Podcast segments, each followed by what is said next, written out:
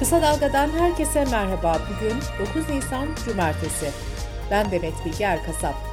Gündemin öne çıkan gelişmelerinden derleyerek hazırladığımız Kısa Dalga Bülten başlıyor. CHP Genel Başkanı Kemal Kılıçdaroğlu, önceki akşam sosyal medyadan paylaştığı mesajında çocukların beslenme hakkını konuşmak için Et ve Süt Kurumu'ndan randevu istediğini ancak olumlu yanıt alamadığını belirterek kuruma gideceğini duyurmuştu. Kılıçdaroğlu beraberinde bir heyetle dün Et ve Süt Kurumu'na gitti. CHP lideri daha önce Milli Eğitim Bakanlığı ve Türkiye İstatistik Kurumu'na yaptığı ziyaretlerde olduğu gibi yine içeri alınmadı. Kılıçdaroğlu kapıda şu açıklamayı yaptı. Yeterli beslenme bütün çocuklar için bir haktır. Bu hakkı da sosyal devlet sağlar. Beşli çeteye verilen dolarların binde birini bu ülkenin yoksul ailelerine harcasalar hiçbir çocuk yatağa aç girmez.'' Kılıçdaroğlu sözü daha sonra derin yoksulluk ağı kurucusu Hacer Fogo'ya bıraktı. Fogo şu çarpıcı açıklamaları yaptı. Türkiye'de yoksullukla değil artık açlıkla mücadele ediyoruz. Son yapılan araştırmada çocuklarda kızların %85'inin, erkeklerin %68'inin kansız olduğu ortaya çıktı. Bu yetersiz beslenme, öğrenme güçlüğü çekmek demek. Aynı zamanda kronik açlık demek. Yapılan araştırmalarda Güneydoğu ve Doğu Anadolu bölgesinde çocukların %5'i bodur.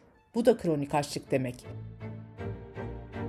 Et ve Süt Kurumu ise CHP liderine randevu verilmemesiyle ilgili bir açıklama yaptı. Kurum, Kılıçdaroğlu'na Tarım ve Orman Bakanımız Vahit Kirişçi ile görüşmeniz daha uygun olur yanıtı verdiklerini açıkladı. Tarım ve Orman Bakanı Vahit Kirişçi, TRT Haber'in önceki günkü canlı yayınında bu ülkede aç ve açıkta hiç kimse yok, dedi. Kirişçi sözlerine şöyle devam etti. Bu ülkenin çocukları da dahil 7'den 77'ye herkesi doyuran bir tarım sektörü var. Güçlü bir gıda sektörümüz var. Memleketimiz 20 yıllık iktidarımız döneminde bir kıtlıkla, bir yoklukla hiç tanışmadı.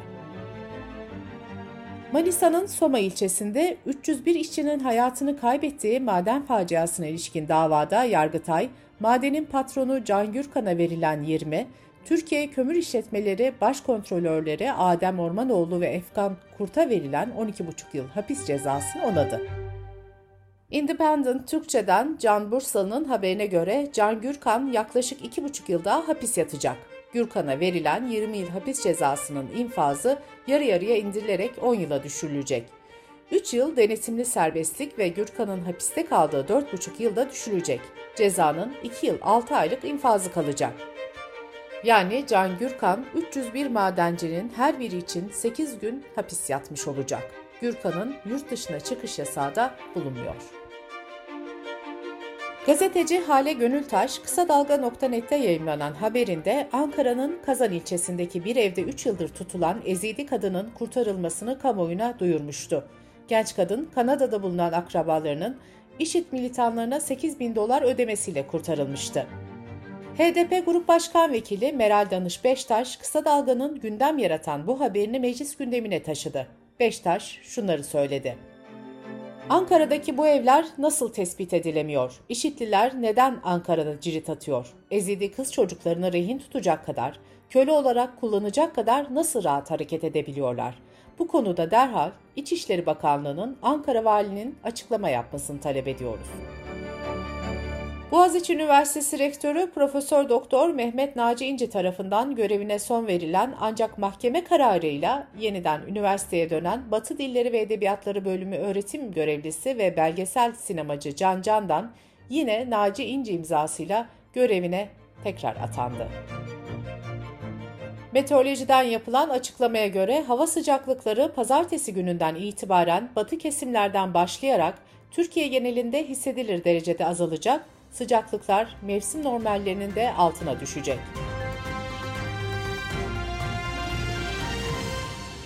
Sırada ekonomi haberleri var.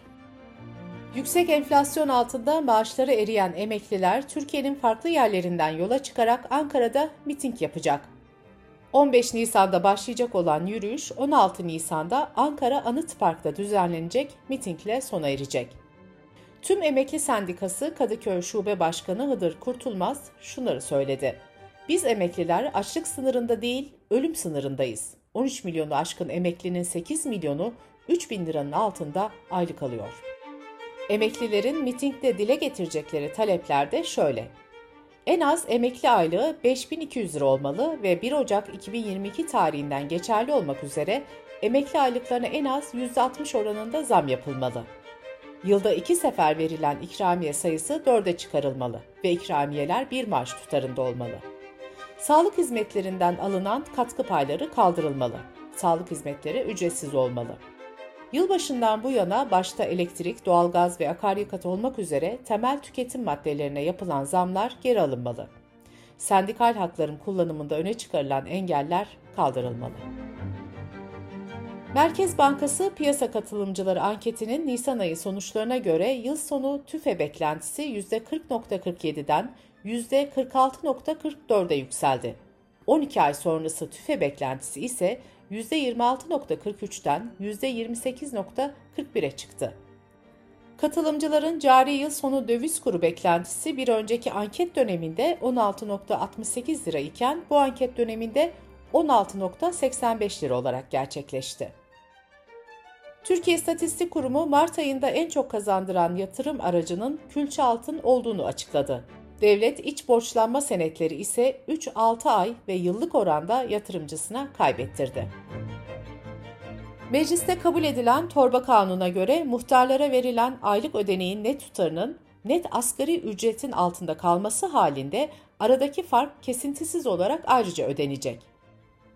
Kanundaki bir başka maddeye göre de hazine taşınmazlarının raiç bedel üzerinden doğrudan satışlarında satış bedelinin peşin ödenmesi halinde %20 indirim yapılacak. Savaş nedeniyle çok sayıda ülkeyle ticareti durma noktasına gelen Rusya, daha önce ithalatını durdurduğu Türkiye'deki 7 tarım ürünü üzerindeki yasağı kaldırdı. Batı Akdeniz İhracatçılar Birliği Başkanı Ümit Mirza Çavuşoğlu, Rus heyetinin Antalya Merkez ve Demre ilçesinde sera üretim alanları ile paketleme tesislerinde inceleme yaptığını söyledi. Rusya bu incelemenin ardından kabak, patlıcan, nar, biber, üzüm, greyfurt ve portakal ithalatı yasağını kaldırdı. Yurt içi yerleşik tüzel kişilerin bankalardaki dövizi için kur korumalı hesaptan yararlanabildiği uygulama tarihi 31 Mart'a kadar uzatıldı.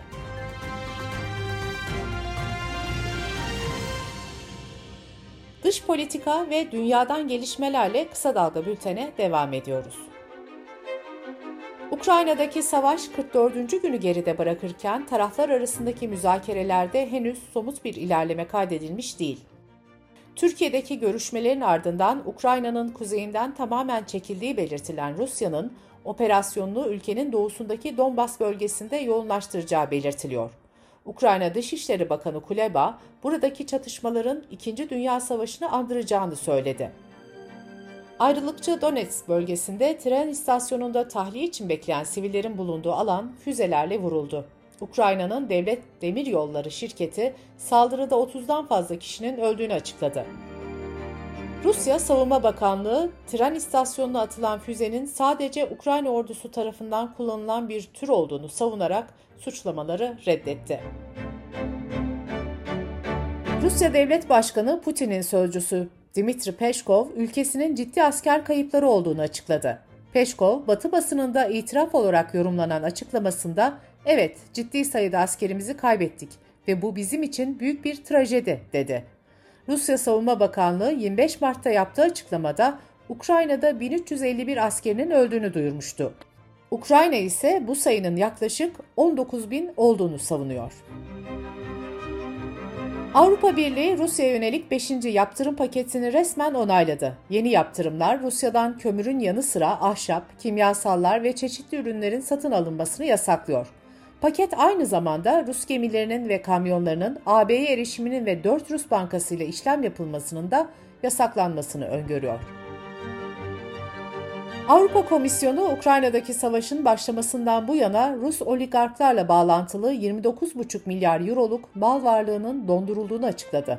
Komisyonun açıklamasına göre 196 milyar euroluk para transferi de engellendi.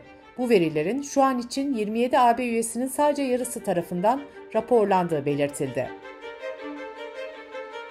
Amerika'nın ardından İngiltere'de Rusya Devlet Başkanı Putin'in iki kızına yaptırım kararı aldı. Rusya Dışişleri Bakanı Lavrov'un ailesinin de yaptırım listesine eklendiği belirtildi. Birleşmiş Milletler Genel Kurulu Rusya'nın İnsan Hakları Konseyi üyeliğini askıya aldı. Bu gelişme Buça'daki katliam görüntülerinin yeni bir sonucu olarak kayda geçti. NATO Genel Sekreteri Stoltenberg, dünyanın Ukrayna'da uzun süreli bir savaşa hazırlıklı olması gerektiğini söylerken, savaşın haftalar, aylar ve hatta yıllar sürebileceğini savundu. Slovakya, Rusya'nın hava saldırılarına karşı kullanılması için Ukrayna'ya S-300 hava savunma sistemleri gönderdiklerini açıkladı.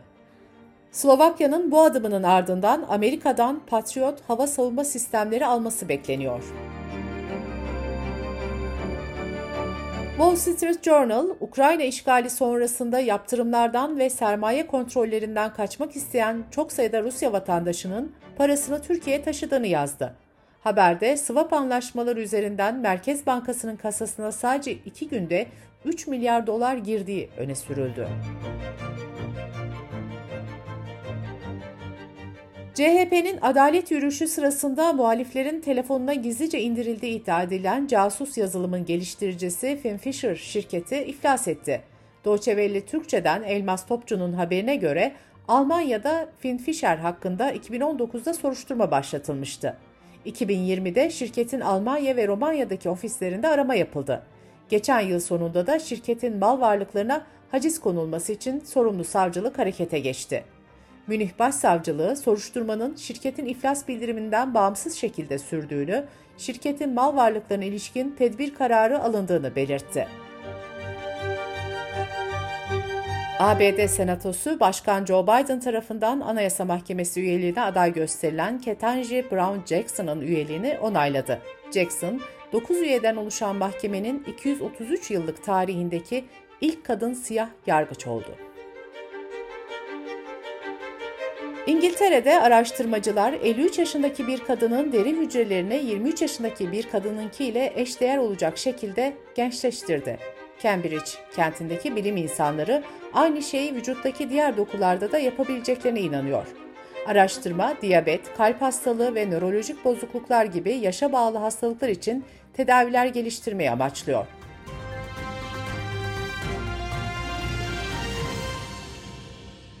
Bültenimizi kısa dalgadan bir öneriyle bitiriyoruz. Soma'da Türkiye tarihinin en büyük iş cinayeti işlendi.